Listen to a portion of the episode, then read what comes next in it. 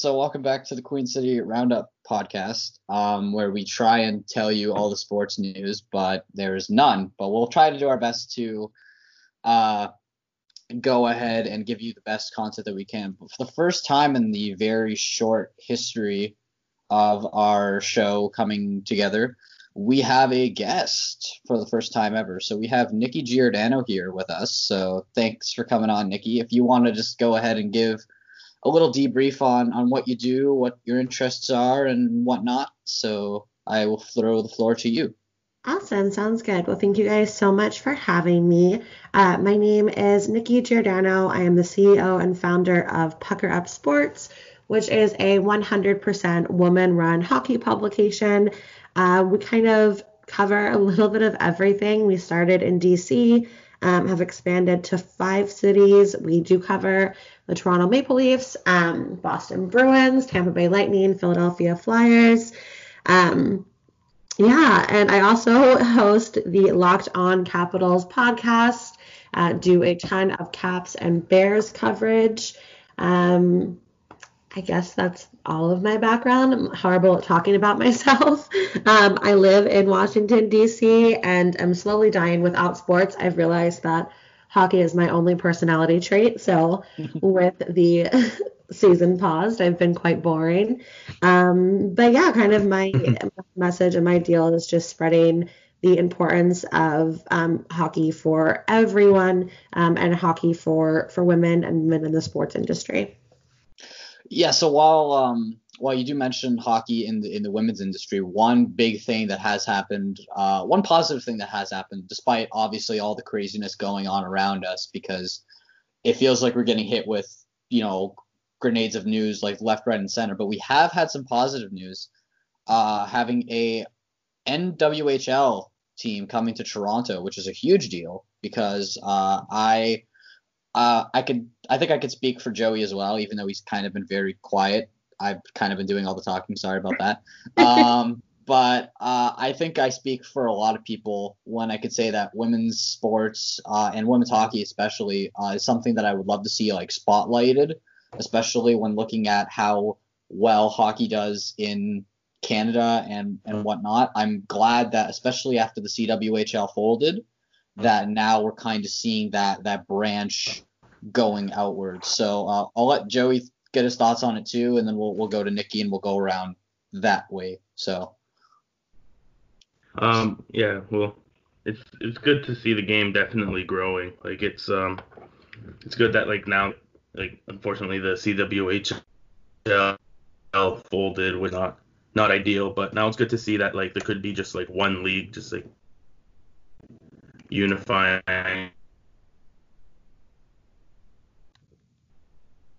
Uh, all right, so yeah. Pretty cool.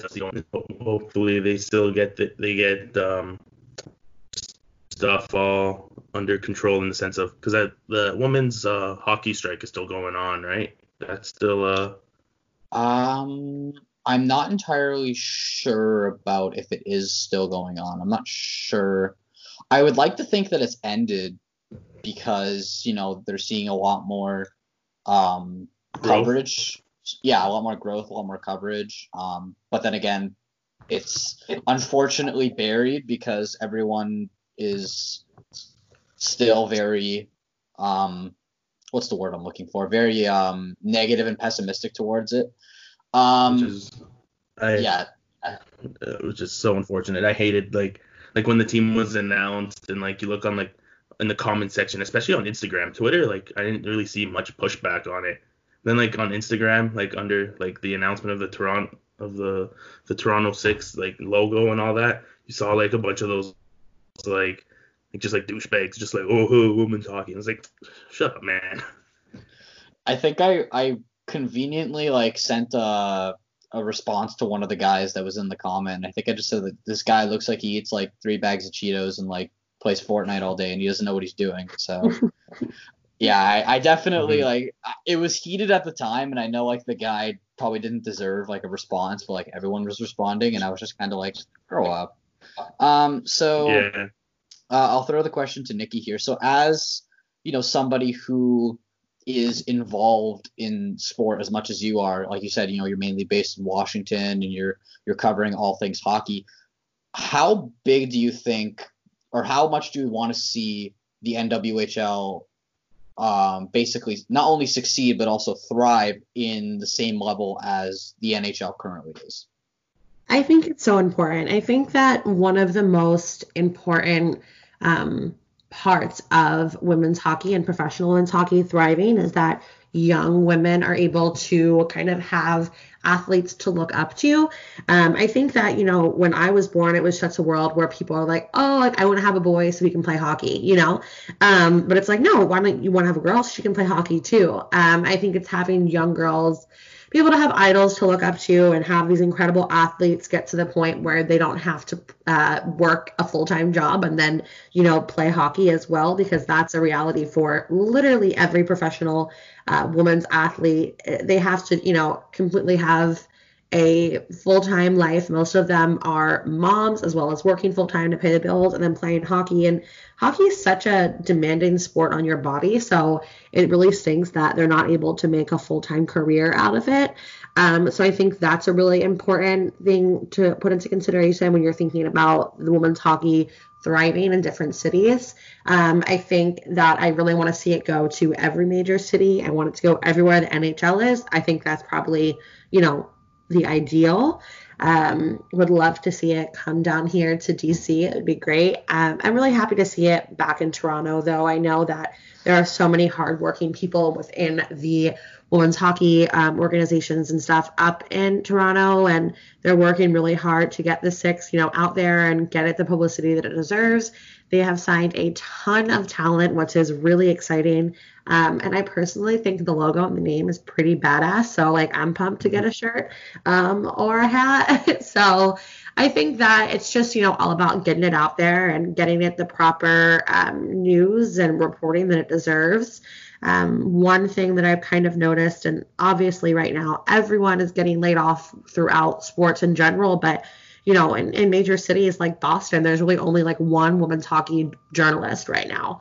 Um, which is just absolutely crazy. So, you know, they're not getting the coverage they deserve. So I don't know how they expect the game to grow when it's not getting covered properly. But um, there's a lot of work to be done, but I think we're going in the right direction. Yeah, so like I could. Oh no, go ahead, Joey. Sorry, I didn't sorry. mean to cut you off. so with all that being said, like, do you see like in the future maybe like like sort of like a situation similar to like the NBA and WNBA where it's just like they have they have revenue sharing and it's like more of a partnership. Do you ever do you see that with the NHL in the future, or do you think that that they can uh, thrive being independent? I think it's a really good question. Honestly, I don't know. I think it, it's so early on to tell, um, and they haven't really been able to. I'm trying to think of how to word this properly.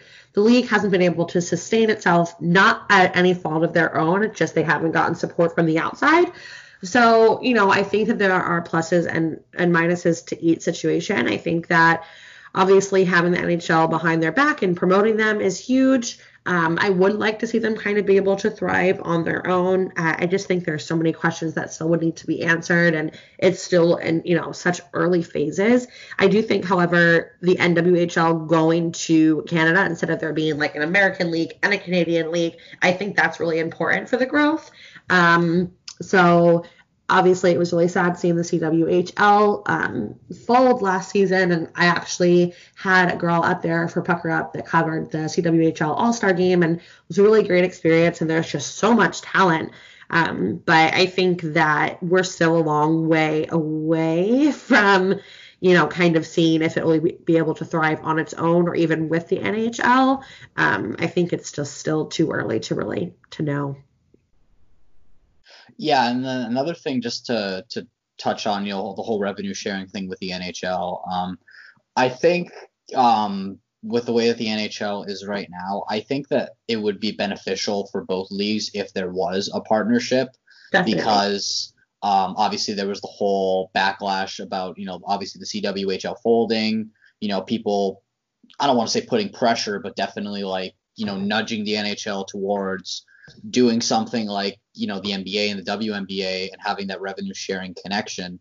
Um, I think myself and Joey uh, won't be the first to say that the NHL is definitely a league that is still in the best in the most polite way possible tripping over itself when you know things are obviously they think they're going right but obviously are not um now granted obviously a lot of it like like you said before nikki like it's definitely a lot of it is out of control like out of people's control but i think to be completely honest like there's so much growth to be doing and i'm hoping like obviously like i don't mean to bring up the whole elephant in the room and talking about the current state of the world but you know, I'm hoping that once you know everything sorts sort of starts to you know stabilize downward and everything starts to hopefully you know return back to the way it was two three months ago. Which by the way, doesn't it feel like years? In my in my opinion, like this whole entire thing was literally like two months ago, and it's just like, oh, okay, it totally doesn't. The Leafs like lost to a to a Zamboni driver only three months ago. That was Yeah. only three months ago. yeah. Yeah. So um yeah, that was uh that was a really weird time and it almost makes me like wish I still had that game now because it makes it makes us feel spoiled that we all I miss uh, I miss the Leafs breaking my heart, man. I just want that back. so so speaking of heartbreak, um I guess we'll we'll branch off into the the 24 playoff uh 2014 playoff format right now. Um, that the NHL is currently looking at doing, uh, and to my knowledge and to many others' knowledge, they are currently having a vote um, from all of the owners, um, all of the you know GMs, players, players association are currently involved. Um, so the same question I'll throw to both uh, both Joey and Nikki here because both uh, both of our teams are like Nikki, you stated it, you're a Caps fan, and me and Joey are unfortunately Leaf fans. um, so uh, you know, before finding out how the 24 playoff team format would look prior to about a day or two ago when we actually saw how the format would be what were your initial thoughts on that because uh, I, I can speak for me and joey it was not kind Yeah, I oh my gosh, I'm gonna be such a party pooper. But I honestly just kind of don't really want hockey back at all right now. Um, I hate the like rules and regulations that they put like, about pretty much like contactless hockey, which I don't know how you can have hockey without contact. So I don't don't want it. um, but with that, you know, 24 team playoff format, I think there's good and bad in it.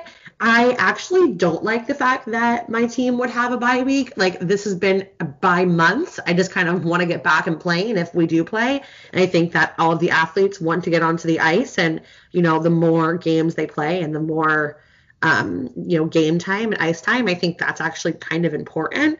Um, I know my boyfriend is a huge Penguins fan and he is pissed that, you know, they'd have to play the Habs. Um, he's like annoyed, thinks that he's earned the bye week or whatever. But it's just, I don't know, it's such a a weird, um, uh, just a weird time. And I also kind of think there's also like that whole discussion about the asterisks next to like the Stanley Cup, and I totally agree with that. I don't think the Stanley Cup will mean as much this year. I'm just gonna be honest. Um, it's just, you know, they've had so much time to heal and be healthy. And for me, I think one of like the interesting parts about the Stanley Cup playoffs is that players are playing through, you know, so much injury and they're exhausted. And that's what makes it so coveted, you know, winning the cup. So right now they're rested and I don't know, it's just it's just too different for me. I also kind of worry about, you know, having those hub cities and players kind of just quarantined away from their family and like basically what like trapped in a hotel room. I don't know. It's super weird to me. Um I don't love the 24 team format, but I'm not sure if there's another format that like I would necessarily really like. So definitely a party pooper, but that's just my thoughts. Um, yeah, like Matthew knows my thoughts about it. It's uh, I just think it's the whole thing is just like stupid. It just shows yet again how behind the how behind the eight ball the NHL is in literally everything compared to every other like North American sports league. It's like you don't need 24 teams. Just have a regular playoff. Use points percentage to determine who would be there. You didn't make it. Sorry. It's a weird year with weird circumstances. There's nothing we can do about it. There's like points percentage, and then you just do the same format as you would usually do if you wanted to go back. But I do agree with Nikki in the sense that I just don't think they should come back at all because then next season's gonna get delayed. It's just gonna like the long term effect of it is just just I think overtakes like the the need to like uh, award Stanley Cup this season. So it's just like, like I don't know, because we need like what if if there's a Canadian hub city, they're gonna have to quarantine for two weeks um, by law. So the season won't start until after June at the very least. That's if like they they announced that today that they're gonna start. So uh, it's I, I just don't I just think they should just scrap it, do the draft, and just start again in in September with training camp and all that. Well, to kind of piggyback off of that, because um, like again, like I don't want to bring up the elephant in the room as much as possible, but like with the whole situation that's currently going on globally, like it, to piggyback off of what Nikki said, like yeah, like hockey's not going to be the same as it was. Like you could like if you look at similar sports, like um like one that really sticks out to me is like you know basketball for example. Like with the NBA um, I read this last night um, when we recorded our other show, Takes from the Nosebleeds, which I'm going to plug that because why not? I'm a I'm a good little boy. Um, but uh, basically, like you know, Adam Silver is taking the proper precautions with his players uh, and you know with all the other medical professionals to make sure if we do this, we want to do this right. And I don't think that the NHL is necessarily having the same um, you know resources and the same talks. Granted, you know, I'm sure that they have they don't have as many resources and connections that the NBA has. And um, looking like online and looking at how several sports are going to come back, a lot of the the benefits that like you know leagues like the NFL, the NBA, and, and the MLB have is they have those big time contracts with uh, with networks. Like they have good connections with ESPN and Fox and and whatnot. The NHL, like with their NBC deal, like I don't know the exact numbers, but like from what I've heard, like the NBC deal is not working out as well as they would have hoped. Uh, and then same thing going along with the their Canadian side and the deal with Sportsnet has not necessarily generated as much revenue as they would have hoped for once they purchased and made those contracts. I think it was 2015 was when they officially made those uh, deals with uh, with NBC and Sportsnet. I could be wrong, and also like you know with all the rule changes like you know you can't have hockey without the same you know normal play as as usual. Like you know like when you look at hockey you think of you know bench clearing brawl okay not so much anymore but like you think of like you know bench clearing brawls and like you know uh, drama amongst teams and you know like like like Nikki said before like you know people being battered and like having those like playoff scars like I think the number one uh, example in a lot of people's minds is Patrice Bergeron, who had a broken everything in the in the 2013 run, which made me feel a little bad, even though we we don't talk about 2013. Um, but anyway, um, yeah, I, I just think like, and also so, like, what you're saying is Brad Brad Marchand definitely won't be licking people this year. Oh God, yeah, no. Can he um, control himself doing that though? I don't know. I, I, mean, I don't know what like, and also like what really sucks is like, um, like we had so many like matchups this year, like before obviously the playoffs uh, and the season went on hold. Um, like I think everybody wanted to see the Battle of Alberta, considering what we already saw in the regular season. Like, and the last encounter ended with a goalie fight. Like I, I'm just waiting for like you know, Dave Tippett and um, what's the what's the other oh um Jim Wolf I think was his or Geoff Ward or whatever his name is. I can't remember the Calgary coach. Um, that's how much I've completely not even paid attention to Calgary. Uh, yeah, it was Geoff Ward. Okay, so I got it right the second time. Um, but Sorry, I was just no. waiting for them to to go and scrap. But like obviously we can't have that now. Um, so um, I have the the 24 playoff uh, format uh, up here in front of me. So, um, Nikki, I know you said that you know, um, you know, your boyfriend would not like the whole Pittsburgh Montreal format. If you were to choose between playing the Carolina Hurricanes and the Rangers in that terms of the format, because that would be the play-in round. Mm-hmm. I know it's been two months off, and I know things have changed, but which one would you rather see? And also, like, let's let's picture this in an ideal situation of like, you know, okay, fans are there, whatnot. Like, you know, which one would you rather see? Because you've played both of these teams within the last several years, and Yeah. I'm sure I'm sure you have a lot of memories with both of them. I do. I actually, it's funny you mentioned that. I just talked about in my podcast yesterday how uh, both teams have brought Capitals fans some heartbreak.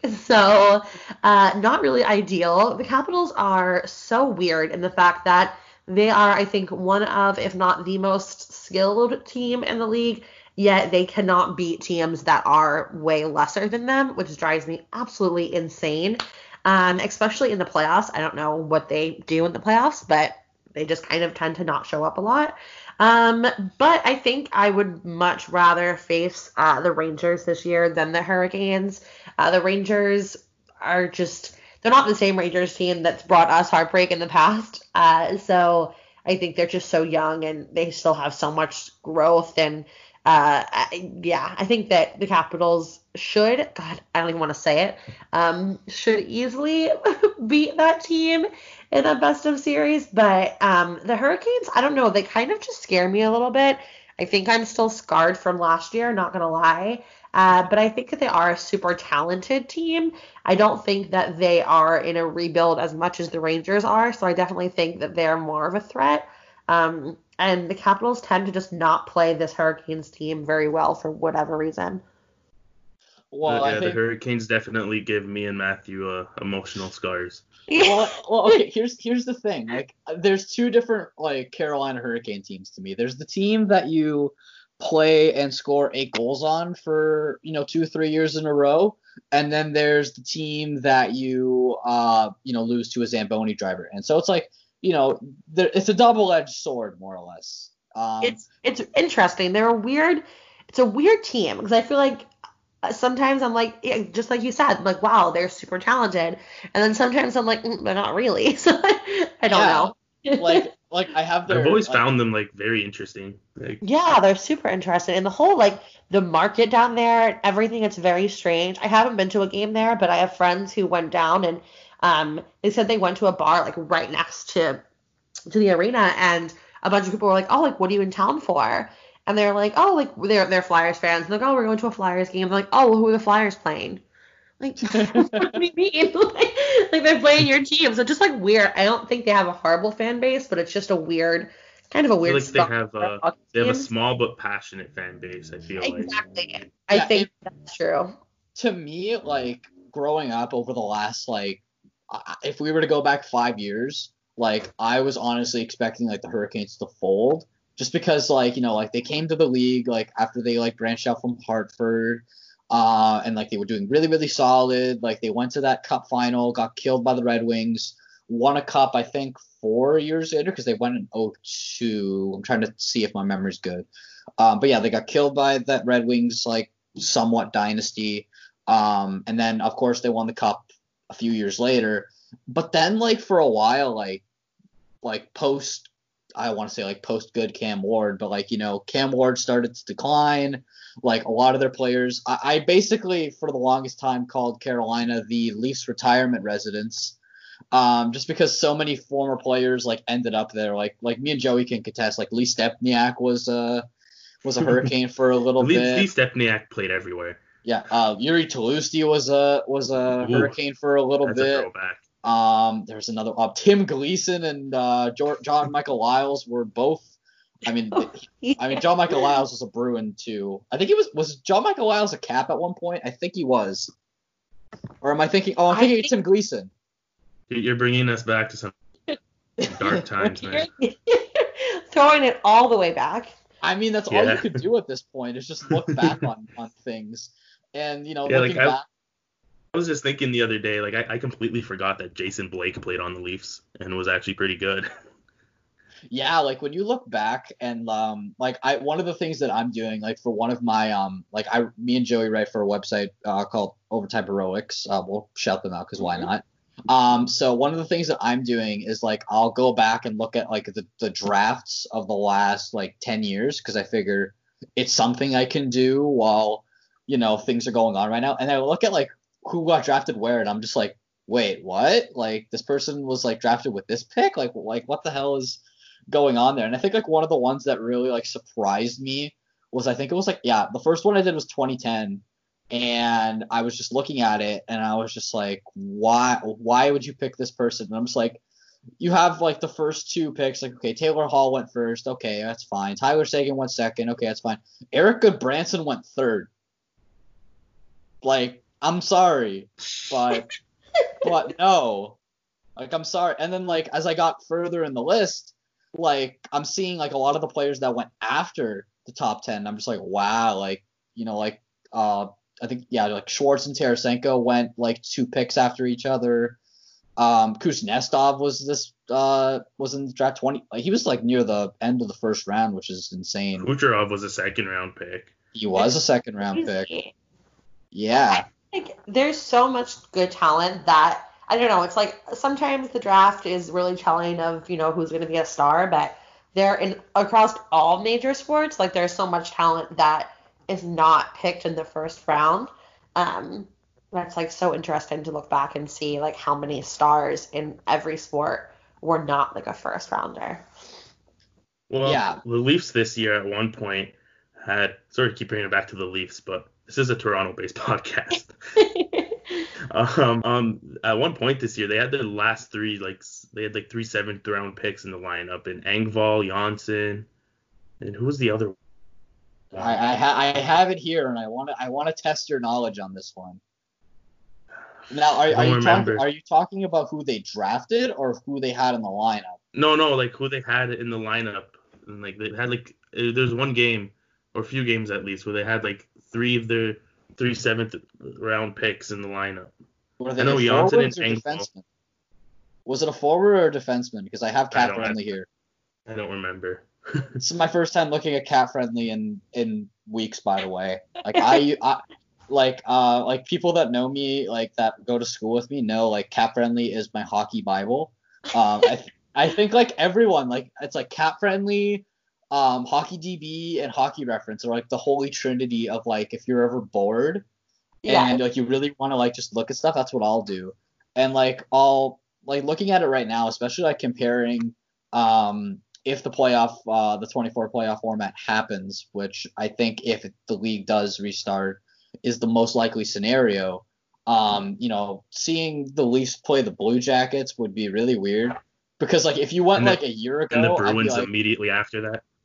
Oh, that you're assuming that we would beat the Blue Jackets.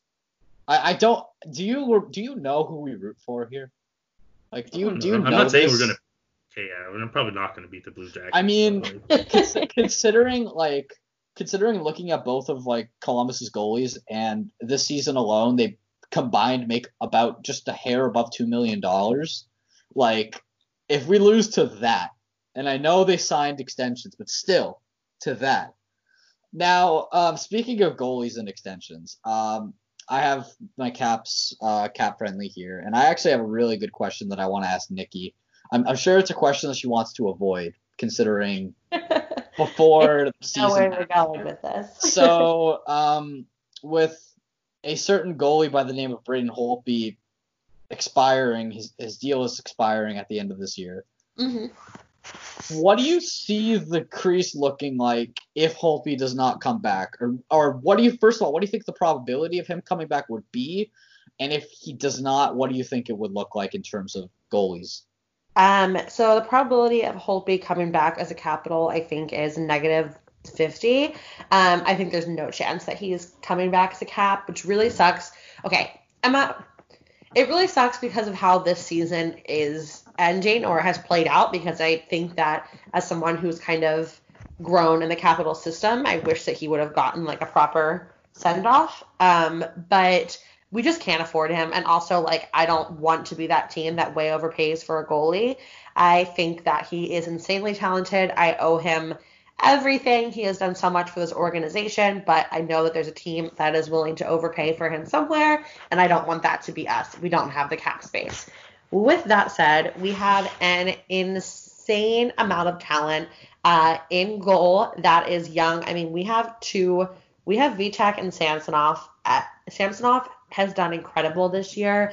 Um, I covered the Hershey Bears this season and last season, fully credentialed. Uh, really got to see both of them kind of grow and start to shine. I am fully confident in Samsonov's skill and his role as our starting goalie.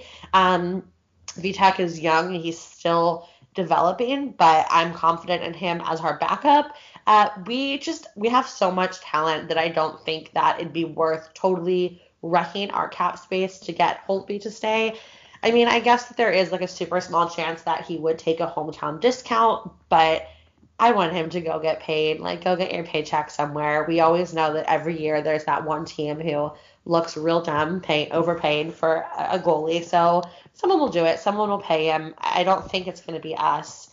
Um, I really am not too concerned. I think emotionally I'm upset to see him go, but I do have a lot of faith in the Capitals' goaltending talent, um, and the Capitals' just young talent in general. There is just so many amazing players that haven't even gotten a chance to really shine yet. So I'm confident. Yeah, I think me and Joey feel the same about uh, about our team. Like every single like player that every single player nowadays because back then like when when players would sign in Toronto it would probably be like oh wow this is supposed to be really really good and like this guy was really good in Europe or this guy was a really good prospect and like they just don't really pan out and I think the one name that I I think of I don't know if Joey's thinking of this as well uh, it feels like a distant memory right now but Nikita Soshnikov was Ooh. a player that I thought was going to be like at least a top nine forward with the team but I mean, one back in the K now. Yeah, he's he's in the KHL now, which I don't know what's going to happen with the KHL right now, considering how you know crazy it is right now in terms of you know people getting sick in Russia.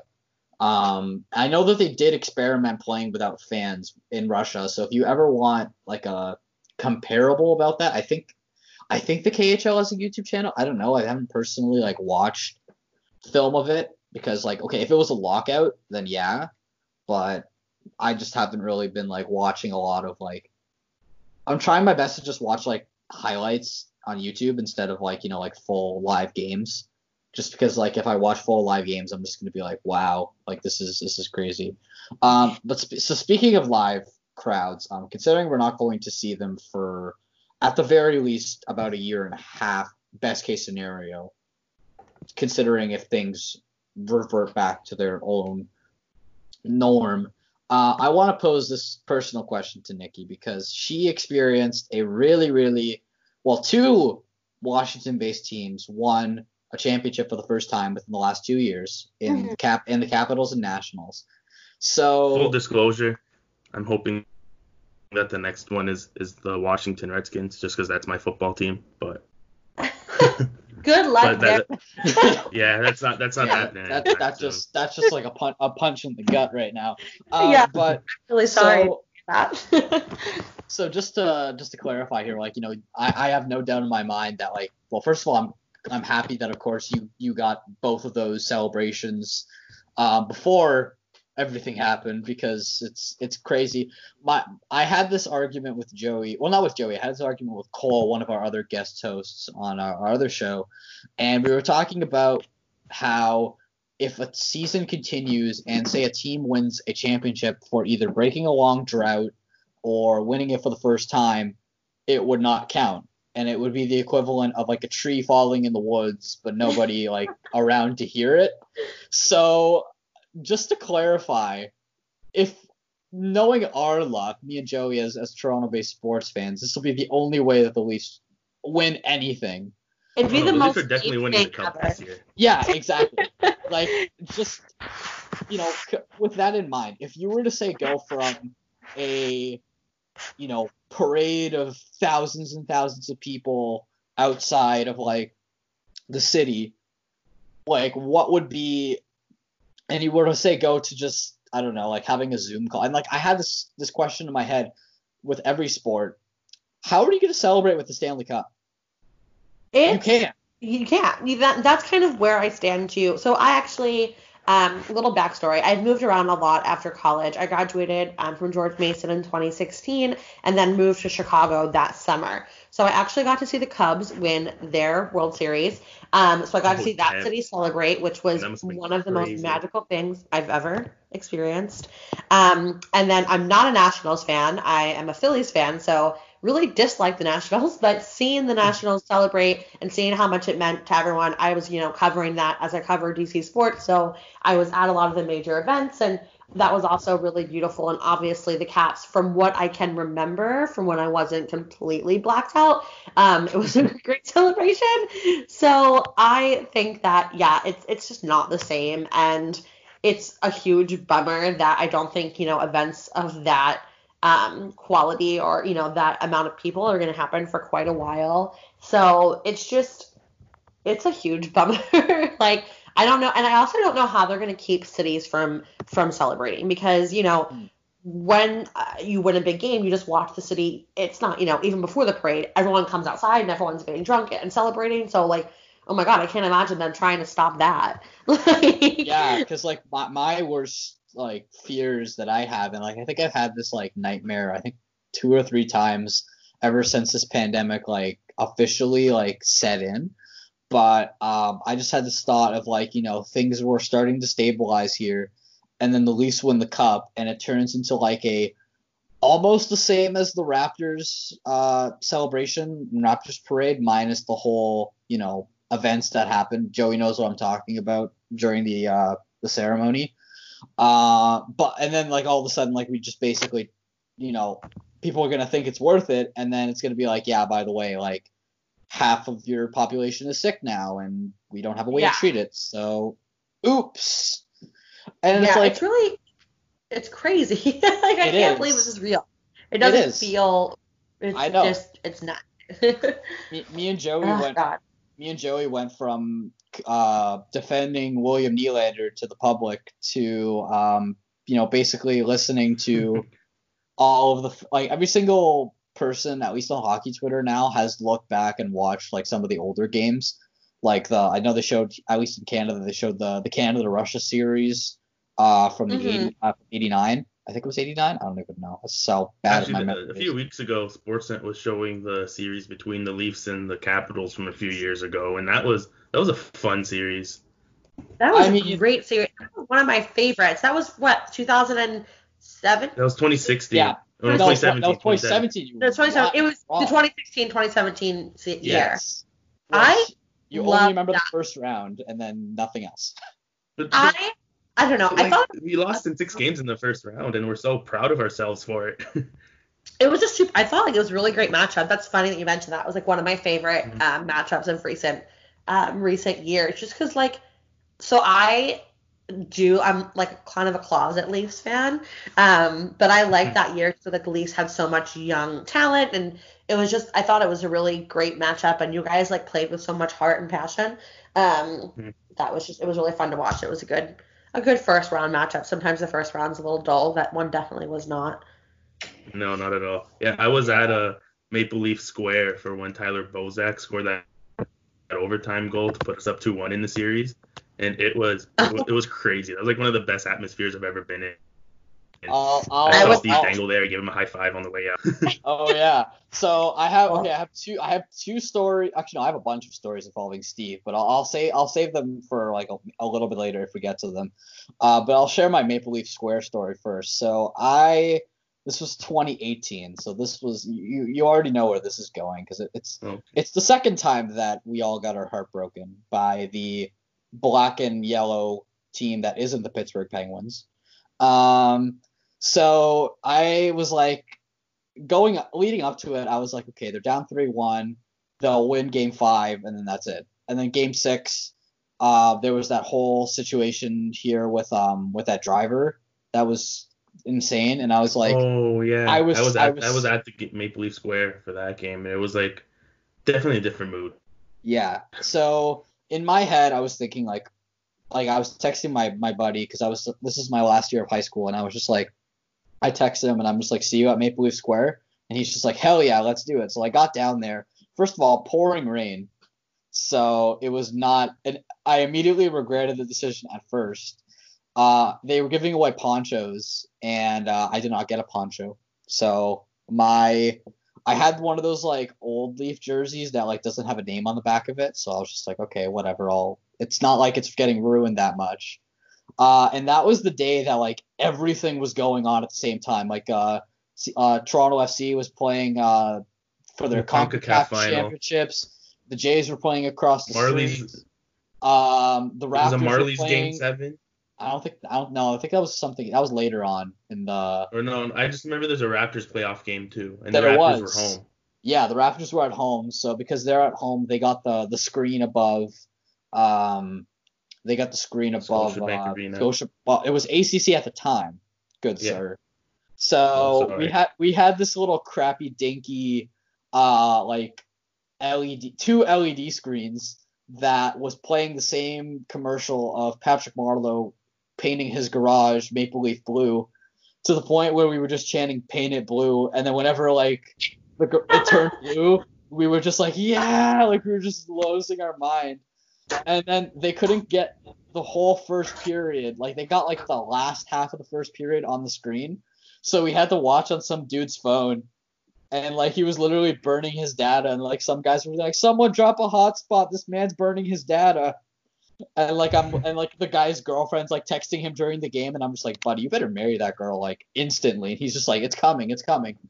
So the first two goals that patrick marleau scored i did not see um, and then I, I called the Kasperi Kapanen goal. I, I knew he was going to score a goal. I called that. And then, uh, yeah, we don't talk about the rest.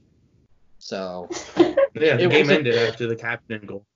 yeah, my friend found 20 bucks right after that. And instead of keeping it, he spent it on coffee because that's all you do when you find 20 bucks in a, in a crowded area.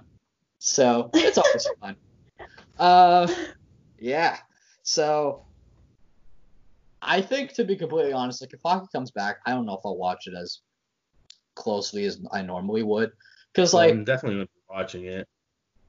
Well, like you saw with the, I don't know, like I don't know if you saw Nikki, but like the with the German soccer league when they came back, like it just looked so, like it looked so weird. Like the athletes looked It's so, scary. like, yeah, it looked, super- Yeah, it looked scary. It looked like the athletes looked very disengaged. They looked like they didn't want to do it. Um, like scoring a goal was nowhere near as exciting because like it's literally just like people waving at you and you're just like yeah yeah I scored a goal whatever, and it, make, it makes me look kind of snobby and I'm just like no I don't want that. Like that's actually, there was one team. I think, I think it was Dortmund when like after the game, like you know, like soccer, like the soccer team will go to like in front of the supporter section and just like do that thing where like they lift their arms and clap at them and all that. So like they started doing that with nobody in. I just thought it was really funny. That's the funny. weirdest the weirdest part was the the substitutions sitting on the like Yeah, close to they're where sitting in the stands are. stands. That was that was weird. Um, and also like okay, to be fair, you could do hockey without fans just because you think of like, you know, when you're when you look at like young kids playing hockey in like a local rink and there's like just the parents there to support them. Well, the Islanders have been doing that, so Oh yeah, that's true. Yeah, we we, we can't go without ripping on the island. It's also by the way, looking at the the 2014 like format, like I like looking at the the East Coast, like P- the winner of Pittsburgh and Montreal will play Philly. So it's going to be basically Philly and Pittsburgh again in the first round because why not? a much different Philly Pittsburgh. I feel like this year though. oh yeah, for sure. Like I think one, one of the Philly's questions I was going to ask once. one of the questions that I was gonna ask is like, who would you pick, Tristan Jarry or Ilya Samsonov? Because they're both basically the same, making dirt cheap, and were essentially the backups. I'm Yeah. gonna stick with my Samsonov because I like him and I hate anything Penguins related. um, I try to not be biased and think logically, but that doesn't work when it comes to anything Penguins related. So looking looking at the Penguins like right now, like looking at their team, um, I would argue that their defense core is ten times worse than the Leafs defense core, arguably. I mean, they have it's like Kris Letang, Justin Schultz, Guy, And then Guy. Jack Johnson, other Guy, guy, prospect, like throwaway. Like I don't know. I I think that when the Penguins defense is healthy, that they're okay. It's just a matter of keeping their defense healthy, which it doesn't seem like they're very good at doing. Um, I honestly just like kind of think the Penguins. Oh God, I'm gonna fucking I'm gonna I'm gonna eat my words saying this. I know that I am.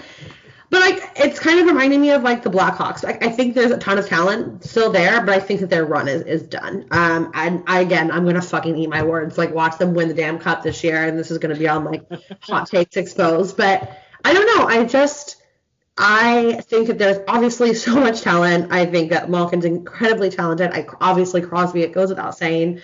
Um, but it just they don't seem to like click in the same way. Um, and not just because they got swept last year in the playoffs.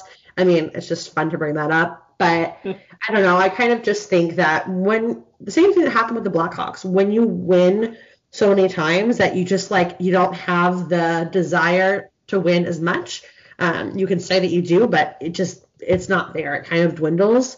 Um, and the team is is getting older. So I don't know. I, I, don't consider the Penguins as much as a threat anymore. That's not to say they couldn't, you know, get a, another cup. They're a great playoff and, and finals team, but um, I don't know. I think that there's a lot of young talent that's kind of starting to show themselves, and I actually think the Flyers are pretty dangerous. Would have been much more dangerous if they had momentum they had going. I think they probably were the team that got screwed the most by all of this.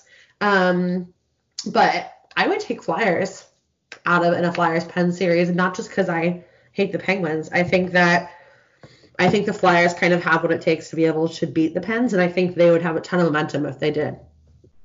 I think, to be completely honest, I want to see Philly and Pittsburgh play each other because it's going to be okay. Which GM built the team the weirdest? Because if you look at like, like if you look at like, okay, like I think Chuck Fletcher is I don't think he deserves the job that he has, but I digress.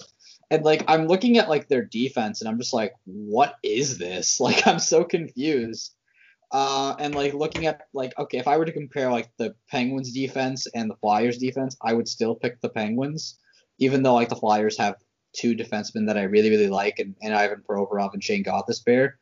I mean, there was rumors that Shane Gostisbehere was going to get traded since like 2018, and I think this was the year. This was the year what was the year that he was nominated for the for the call for the Calder? Was it 15, 16? I think. I don't know. I, I think I think it was that year because I remember being being in in, in grade 12. Yeah, because it was. I'm so trying to remember. Was it, it. it, was 16, 17 was. I'm trying to remember who the nominations were. It was Pan, Panarin was 16. Uh, it was Gostisbehere, Panarin, and I don't Maybe know. McDavid who, was probably still in there or Eichel. I don't think it was. I think it was McDavid, and then they gave it to Panarin, which was really stupid. But again, the well, NHL. McDavid got injured that year. Yeah, that that's also a reason.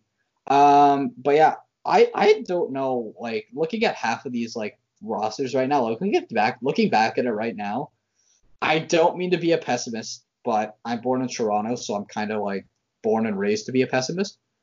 Does this pandemic potentially lead to a lockout somewhere down the line, more accelerated? Because I thought there was going to be one in a few years anyway. So does this maybe reinforce it, or like, or what do you think about? Or are people just going to maybe like be a little less critical of it just because it's affecting everybody? Like I, I, I I'm curious about that. I would argue the other side of it. Um, I would say that I think they would be less likely to go into a lockout because of all the money and everything they're already losing now.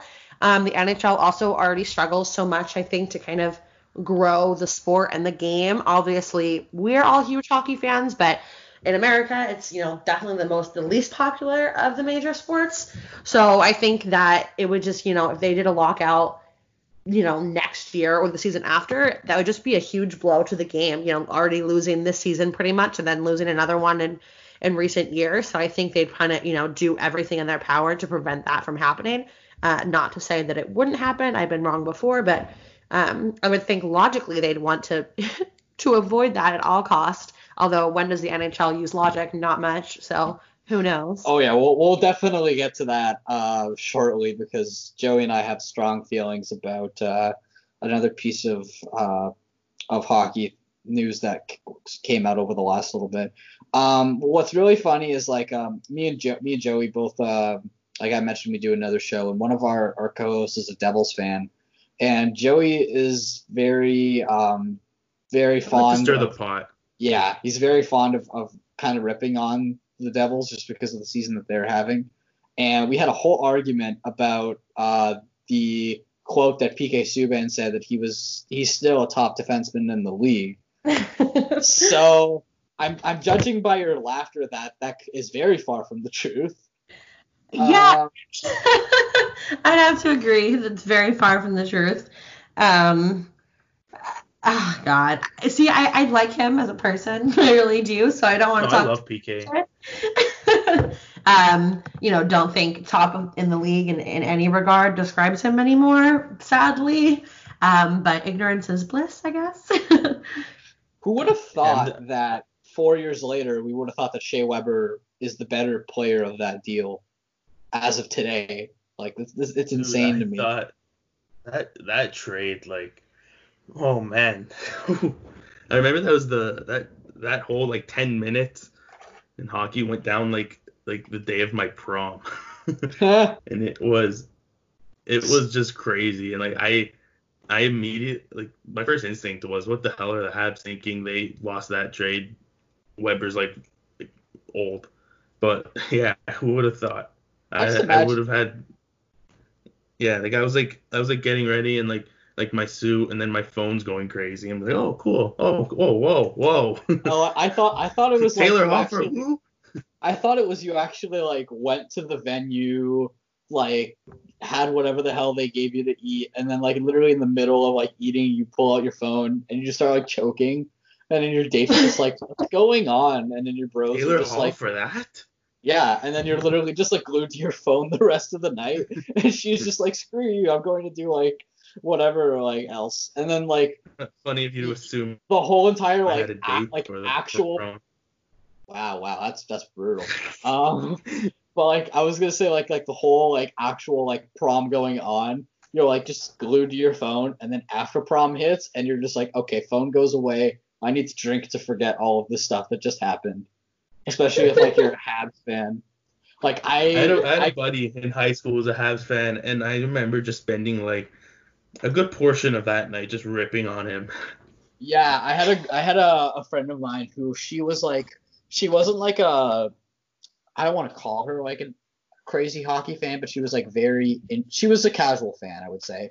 And she was a fan of the Habs. And I called her about half an hour after that happened and she was she was taking a nap. And I was just like, "So, did you hear the news?" And she's like, "What?" And I'm just like, "Oh, like there was a trade between the Habs and Preds." And I'm like, who did we trade? And then she's like, PK, I'm like, PK Subban. Literally hangs up call, like, literally started spam texting me like a bunch of like no's repeatedly. I think she ended up sending me like the the, the Darth Vader gif of just him screaming no, and I'm just like, okay, she's she's handling this well. Uh, but yeah, looking back at like the game is so weird. Every single year, there's always a weird thing that happens, and it's it's really weird in a way, and it kind of shows Peter like, Chiarelli effect. yes, Peter Chiarelli. Am I the only one that thinks that Peter Chiarelli should get a job in, in, in the league again? I think he should. Or, or no, how about this? Okay, like I It was makes thinking, things interesting. I thought of this. Okay, so I'm looking at teams that like would most likely fire their GM, and like not many would. Like the only one that I could think of that might get fired that hasn't been fired yet is probably going to be Dale Tallon in Florida, just because the the Panthers organization apparently is it's fucking mess. Um, but I was I was gonna joke with uh with Luke, our co-host, that uh, that Peter Chiarelli was gonna go to New Jersey, and he was gonna turn New Jersey into the the, the Edmonton Oilers of 2010 2015, where they win the draft lottery every year, and then those picks take like six years to develop, because you know that's that's the way. Um, I, I feel like the Devils have so much bad luck. Like Cory Schneider, like I, I just feel bad for the guy. He's he's a strange goalie. He's uh, to be fair, he did have a 900 save percentage at one point, but now now it's not. 887 is the worst that I've seen. Uh, but enough of ragging on the Devils. We'll we'll do that when Luke's here. Should we go into Akim Aliu because I know that you have a lot of things to say about it, Joey. People are gonna get called out. Yeah, by people you mean the people that were already called out in the. No, actually, no. Oh, okay, all right. So, um, we'll get our our lovely guests' thoughts on it first, um, because it is a crazy uh, article. We've heard bits and pieces about it, but this is the first time that we've actually heard the well, one of the players involved. I think the other people that were mentioned in the article will not speak out about it again just because of the fear of the backlash that they'll get. Um, but Nikki, I have to, I have to ask you, like, this is obviously a very serious topic, but like, what yeah. was what was your thought, like, going through and like finding out about all of this, like, more so from what you found out earlier in the year, because I think this whole everything dropped around, around mid-November to December. So with about four or five months later, what was what would be your takeaway from this? So I feel like first and foremost, I wasn't surprised at all. Um, I work pretty tirelessly um, for the efforts of making sure that hockey is a safe community for everyone. That's something that I kind of pride myself on. Um, with my company, obviously, we focus really heavily on women, um, but you know, the message that hockey is for everyone is something that I've said for quite a while, just isn't true. Um, I think it makes me really upset. Kind of like the article said that you know, the NHL uses that phrase hockey is for everyone as kind of like a gimmick and it's just so far from the truth and it's so far from that locker room culture that it's kind of disgusting that they even think that it's okay to use it because it's just not true at all. Um, we have a really, really, really, really long way to go before they could say that with, you know, any sense of confidence. But I think this article was really heartbreaking to read it in black and white. I think that he was incredibly brave for opening up and, you know, saying how he feels. And the comments to this on Twitter, Instagram, Facebook, everywhere were absolutely appalling. Um, and I think for every vocal racist, there are a thousand ones that aren't vocal. And I just, I, I'm really upset. I'm sad that this is hockey is a sport that I love so much, and I think there's so much good in hockey. I think there's so much brotherhood and unity, but that brotherhood and unity is is not spread throughout the entirety of the game. Um, you see it, you know, with the way that women in sports are treated, and now, you know, we're learning more about the way that minorities in sports are treated are, are treated, and it's just it's really upsetting, and it's upsetting that you know I work in the league and that, you know, day in and day out, this is the, the game that I'm promoting. And I just don't feel like even, you know, myself as a woman really belong. So I think that there's a lot of work to be done. What really upset me the most is that not until a few days later, and still I think it's only has been two, um, you know, uh, white professional athletes that have actually stood up for him and shared the article uh, and shared their thoughts. it was three, but that's three, no. right. Uh, but yeah, but still, I, I think that you know what made me really sad is that he talked throughout the article about the lack of brotherhood and you know feeling like his teammates you know weren't his teammates and i think that the silence spoke really really fucking loud um, and there was you know it was a chance for so many people to just send out a tweet um, and you know, sure, they might have reached out to him behind the scenes, but they needed to do it publicly because things won't change until they start to change it. Um, and it shouldn't be up to minority players to make the changes. The changes, you know, they've already been through so much. It needs to be changed for people who have privilege, and they need to recognize it and start to speak out. Oh, absolutely. I, I could not yeah, have said any of that better myself. I'll, I'll let Joey go go next because he's got some yeah, like strong that, feelings. That's my whole um, argument about it too. Like all like the comments you saw on like Twitter and like Instagram or anywhere really, like they were just like there's like horrible, horrible like things like oh when's this guy's 15 minutes of fame? Like like shut up. He's not making any money off of this. He's not. He, I don't think he's made a penny out of it. He's just sees an issue that he's trying to fix that he was like personally affected.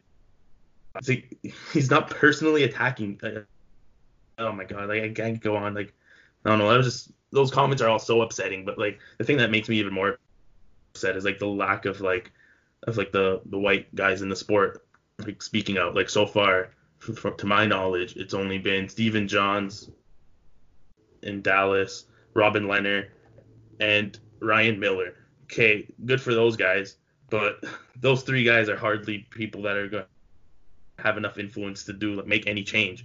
Where's exactly. like the superstars? Where's Where's Sidney Crosby saying anything? Where's Connor McDavid? Where's Where's I'll even call out John Tavares.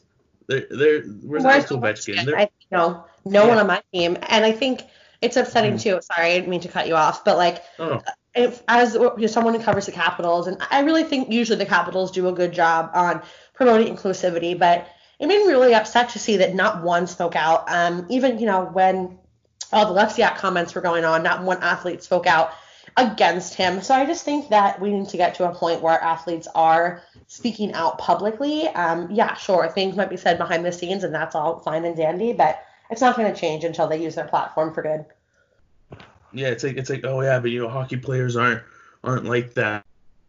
They're all they're they're all pretty quiet. It's like it's like well this is the sport that that that's given them millions of dollars and basically like is their life. The least they can do do is do something to try to help it for to help out for like other people who to, so they can all get that same opportunity. Like you know what I'm trying to say. I didn't put in the best words, but yeah, no, wholeheartedly. Like, You're spot on. Yeah, it's it's just like so, so upsetting. Like you have like that huge platform. Like like if if you have Connor McDavid saying something about it, it'll open some eyes and something will change. If you have Sidney Crosby doing that, if you have Alex Ovechkin doing that, it, they open their eyes. Like they all like to put the rainbow tape on their sticks before everybody complain night and everything. It's like it's like start start acting like it, you know? It's uh, a, it's exactly. it's really it's really upsetting. It's just like really tiresome to just see all these issues happening in the sport and have absolutely nobody like like caring what it looks like. It's like they're just like it's almost like their silence is like they're, they're like oh yeah whatever it's fine. The silence, it, you know, it's really loud. The silence is deafening. I think there was something I saw um, on Twitter about from some journalists. And again, I, you don't know what is true and what's not. I'm not trying to slander anyone. I'm just spreading a message. But um, you know how they had reached out multiple times to the Penguins before this, asking you know to talk about race and hockey, and you know asking to get the players' thoughts. And we're basically just told like, why you keep asking about this? Um, and it was actually mm-hmm. upsetting because a player like Sidney Crosby has so much of a platform. And, you know, he said something, not only could he make a difference, but there is, you know, a young black boy who's playing hockey that doesn't feel like mm-hmm. he belongs, and there's Sidney Crosby who's saying, no, you do belong. You are supposed to be here. So it just makes me really upset that all it takes is like three fucking words or a tweet to really change someone's life, mm-hmm. and they can't do that. So it's just you might be a good guy behind the scenes, but it's like use your platform for goodness sakes, like do something. If something if something like this were to happen in the NBA, LeBron James isn't staying exactly. quiet about it. If the, yeah. Like if this happens in, in baseball, Mookie Betts isn't isn't going to stay quiet about it. it yeah, I think just like I feel like there's just this problem with hockey.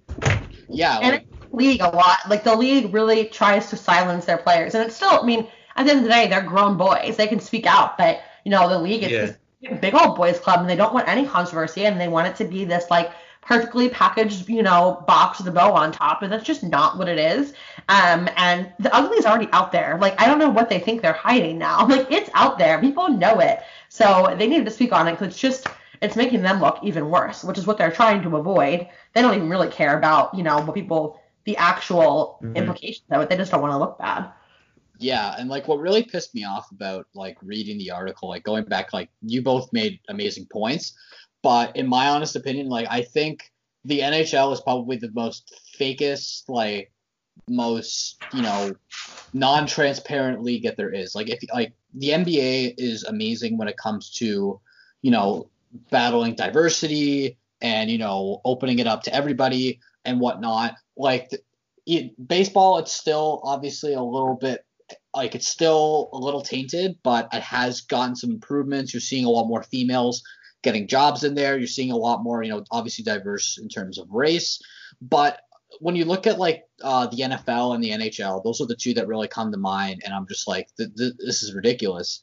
Like one thing that was really stupid, and this is obviously a little bit unrelated to um, to the article, which I'll get back to in a second, was um, the NFL putting in a rule uh, that uh, basically covers like if you were to hire somebody that was a visible minority, which was like what? So they like, have to interview at least two at least two candidates for like coaching jobs or GM jobs or whatever. Yeah, but, visible but there, minority. But there was one about like draft compensation that I saw that, that Yeah. Luke, Luke sent to us, and I was just like, like what? Why do you need to worry But- about compensation in that? But you that know what? At least they're at least they're there. You can see them at least putting in an effort, unlike the NHL, who's just like oh yeah, sitting I there, think- just like, oh well.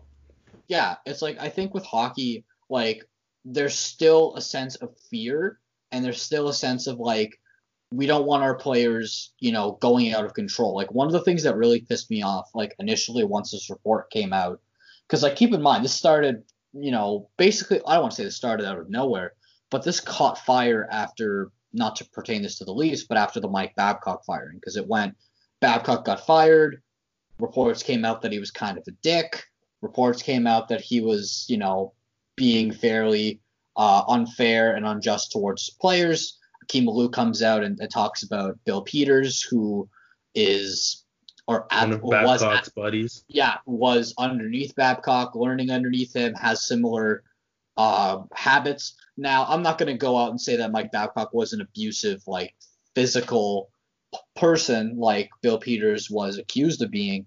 But I don't think like, he was also racially like. Yeah, and I, as and. I think to be completely honest, and I, I know some people may look at this as being like completely like uh, over exaggerated or whatnot, but I think they need to do this. You know how in Major League Baseball, how people get banned permanently? The NHL Yeah. should look at doing this. Like Bill Peters should not ever coach in the NHL ever again. Steve Downie should not be involved with any form of NHL publicity ever again. Like there's so much going on with this. And another thing was like even like with with certain like um outlets that the NHL has, like Spit and Chicklets to be example. Um like I think I don't know if they interviewed him at all. I don't know if they interviewed Akim at all, but they should have done that. They should have said like here's a platform, it's completely open. All three of us are out of the game. Let's talk about this. You know, let, let's let's put it out there because the amount of people, fans and players that listen to, to Spit and Chicklets is is phenomenal. And if you get that platform out there, you really, you know, spread that amongst everybody and be like, hey, this is a problem. We need to address it.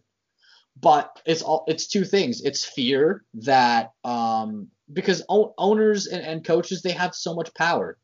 Because if you spe- it's like speaking up against your your boss at a in a in a company. It's like if you speak up against your boss, guess what? You're gonna get a pay cut. You're gonna get written up. You're gonna get, you know, uh, It's like it's like there's a there's an NHL blacklist. That, Yeah. Like the and I added think to, and then like and I think unfortunately, like you see players thrown into this void of like, okay, I can't speak up against anything. I'm just gonna go about my piece, and it, it goes, you know, on every sense of the way. It, it you know, it, we saw it. It focuses on on people being racist, people being, you know, prejudiced, people being biased towards, you know, what they like. And it's like what Nikki said. The NHL is essentially a boys' club run by a bunch of I don't mean to sound like stereotypical over here, but by a bunch of white Caucasian men who sit in a conference room, shoot the shit with one another, and don't want to take accountability. Like one of the things that really pissed me off was was um, once uh, this whole uh, Akim Aliu story started to come to light, and the league basically came out and said, "We have a players' association for a reason. If you have a complaint, file it through that." It's like, no, it's not like the players' stuff needs to be brought to light. Yeah, and it's not like if first of all, what makes you think they haven't done that yet? You know what I mean? Because like, who knows? You know, for all we know, the Players Association could be a joke. Yeah, exactly. And I think to be Yeah. completely honest with you, like, don't you think? Like, first of all, don't you think they could have done that before, and maybe no one filtered their complaint? Like, the Players Association is not an HR office. You know, there's no HR representative, to my knowledge. I'm sure that you know there, there possibly is, but there needs to be more, and you know there needs to be more awareness. There needs to be more uh, unity with this. And I think to be completely honest with you, I I have a funny feeling that what the NHL would have done in an ideal world um, is they would have you know made Akim Aliu sort of like an ambassador, a spokesperson. You know, create something that is actually legitimate and talking about people that are discriminated on a daily basis. And I, a part of me just feels like they would do like um with Robin Lehner of giving him the the Masterton Trophy and whatnot. Now, granted, I'm not saying that the Masterton Trophy is a joke because it is great to share somebody who's helping out in the community, who's helping out and, and being motivational. And like Robin Lehner's story is arguably like top two with this one in, in regards of being powerful. But I think they should have been like, okay, this is a problem. We need to rectify it and we need to make sure that this doesn't happen again. And like the two of you just said, the amount of people that responded from a player's viewpoint is embarrassing to me. Like Dan Carcillo, I'll give him credit. Like, you know, I think hockey fans remember him. He was he was a little shit, but you know, yeah. he's he's come out and he's been one of probably the most influential people when it comes to CTE, when it comes to you know people treated right. He's acknowledged his wrongdoings, and he's a spokesperson that you need. You need somebody like him. You need somebody like Akim Aliu, and you need somebody, you know, or some people to collaborate together to establish that sense of unity. But the problem is they the NHL doesn't want to deal with it. Like you saw how they already dealt with the concussion lawsuit. Like they basically just swept it under the rug and, and acted like it didn't happen. So it's like yeah. If you're not going to focus on the player's health, like what makes you think you're going to focus on the player's um, you know, well-being and that there's a sense of unity in the workplace. Like it's it's hard.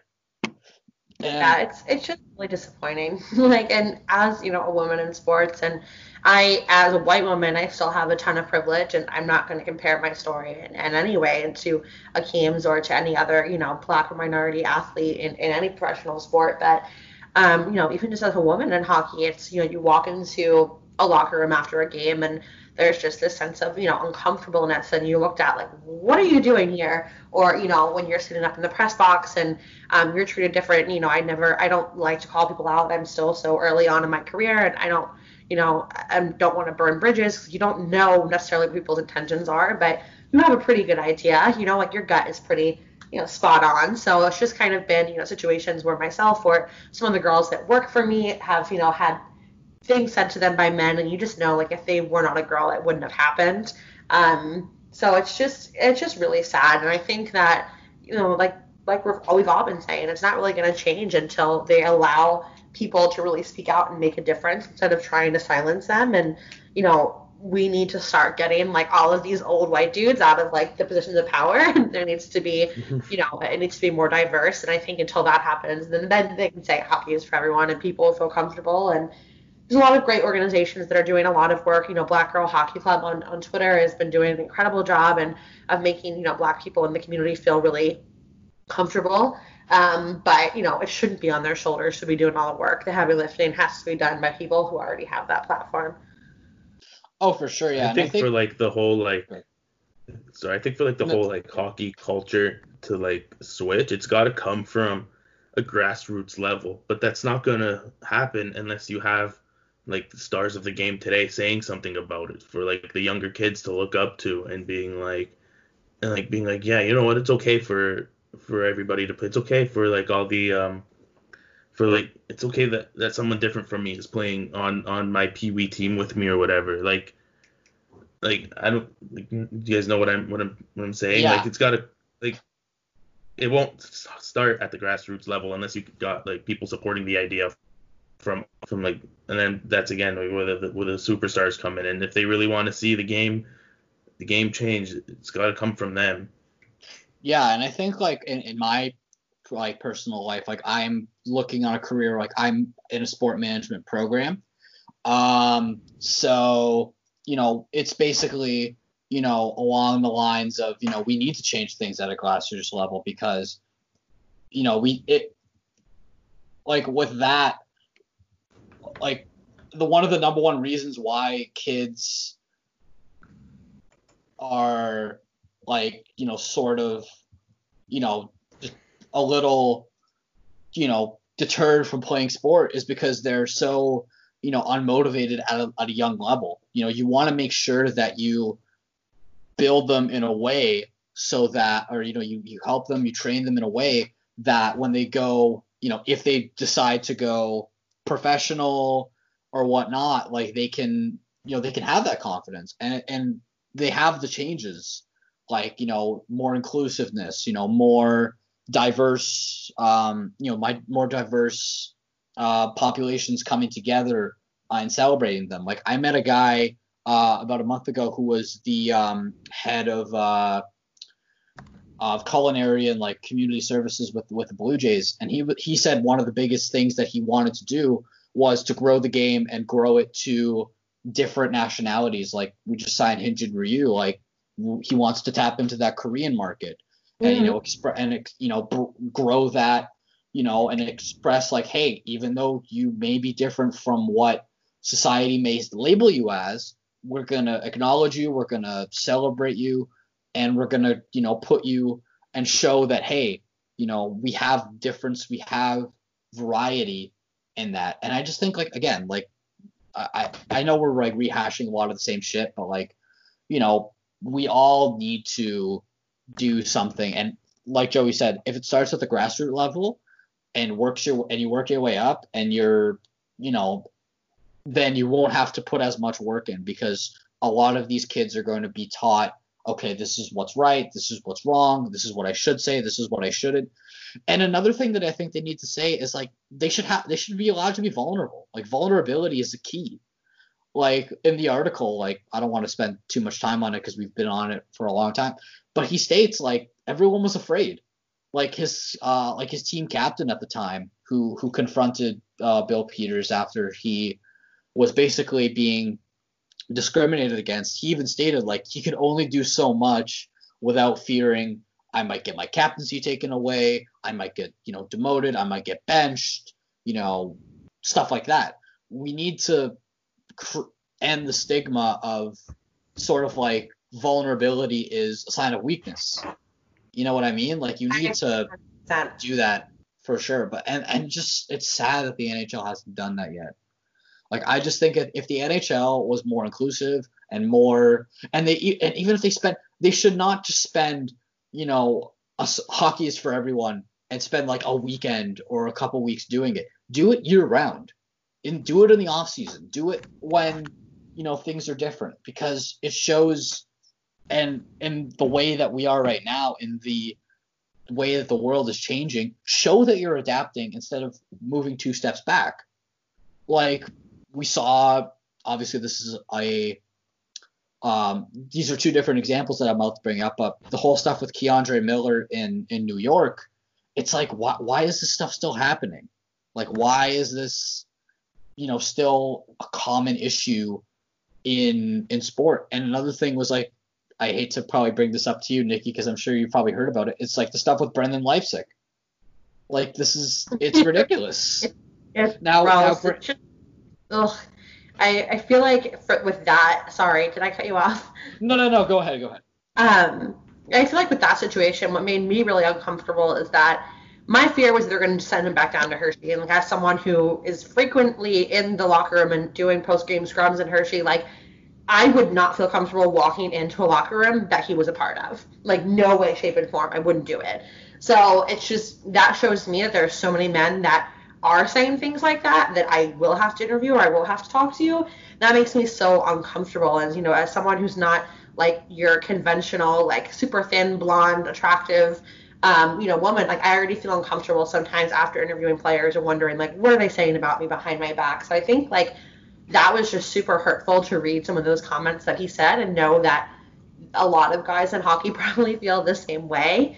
Um, so I think it's just yeah, it's it's super gross.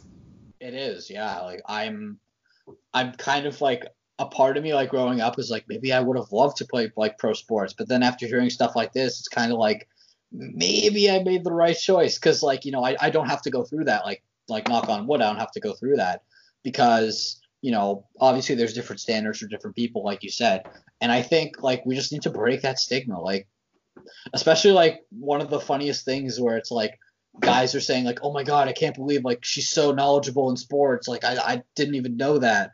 Like, "Oh my god, I can't believe that she's that athletic. I didn't think that she had it in her." It's like, like why should it be a surprise? Yeah, it's like give that shit a rest. Like there's there's female athletes too.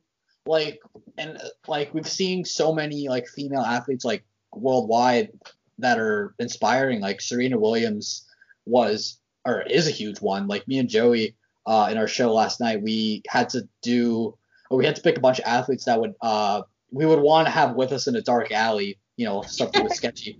And Joey automatically picked Serena Williams, and I'm just like, that is not a bad pick at all. Hell yeah. He's a beast. Exactly, yeah. You want to pick somebody who's passionate. Out there, so skilled. Oh, for sure, Mhm. yeah. And like like the the backlash like in, in Canada with Bianca and Andreescu, like that was big. I want to see more of that. But unfortunately, and then another thing that really pissed me off, like I'll I'll end on this, was uh, the stuff with Brandon Prust, which really annoyed me. I don't know if you remember Oh. that, Joey.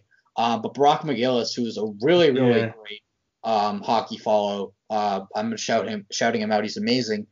Um, basically going out and trying to point out that uh, all hockey players are, or not all hockey players, but a majority are very toxic, are very, you know, negative and whatnot. And Brandon Prust was just being full defense negative, like you don't know what the hell you're talking about. You know, you weren't even good enough to play pro. And I'm just like, dude, you haven't played pro hockey in like three years. Chill. Like you, sh- I don't think you should be the one to uh to go ahead and say uh that. But yeah, that more or less just goes on to say like there's so much things to to do. So, uh, with that being said, there, this was a really great uh, conversation. Uh, I think me and Joey both can agree uh, that we thank you, Nikki, that you came on and, and talked with us. It, it was good to definitely uh, have an outside voice come in because we're both very uh, like it's mainly both of us, so like we want to get more people on. Yeah. I know. time It's on. fun. Yeah, and this was really fun. Like I'm glad that we all talked. Like it's good that we had some topics. Granted, there's still a lot of uncertainty right now, and hopefully, like things start to grow and things start to pick up and start to turn more positive. Um, but at this point, who knows? So, um, so yeah, once again, we want to thank Nikki for for coming on and and talking to myself and Joey.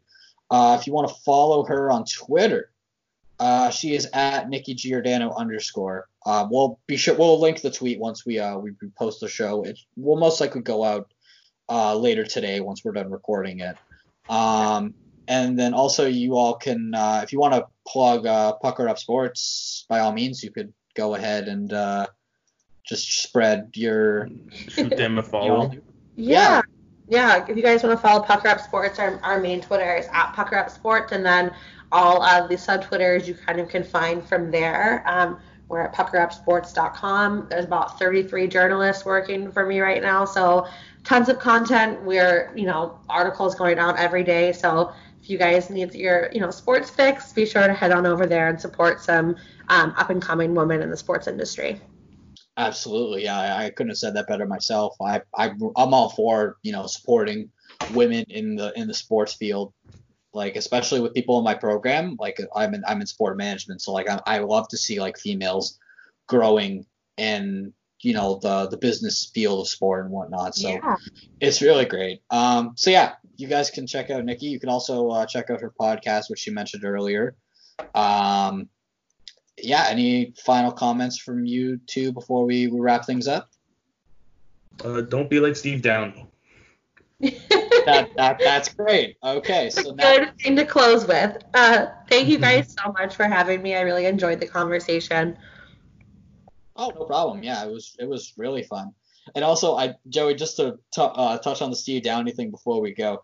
The dude's numbers, he only had two really good seasons. The rest he was really shit. Like, oh my All god. I remember is that hit he threw in a preseason that like knocked somebody out and he was suspended for like half a season. That's all I remember from him. To be All I remember was he was a Penguin. I don't even remember when he was with Tampa or with Colorado, even with Philly. Hmm. Dude was weird. Uh, but yeah, Hmm. Steve Downie is a piece of shit. So is Bill Peters. Case closed. Uh, so with that in mind, uh, we'll thank you all for listening, and we'll see y'all next week when we figure something else to do. Hopefully, we have more stuff to talk about that's entertaining. So y'all take care and stay safe out there.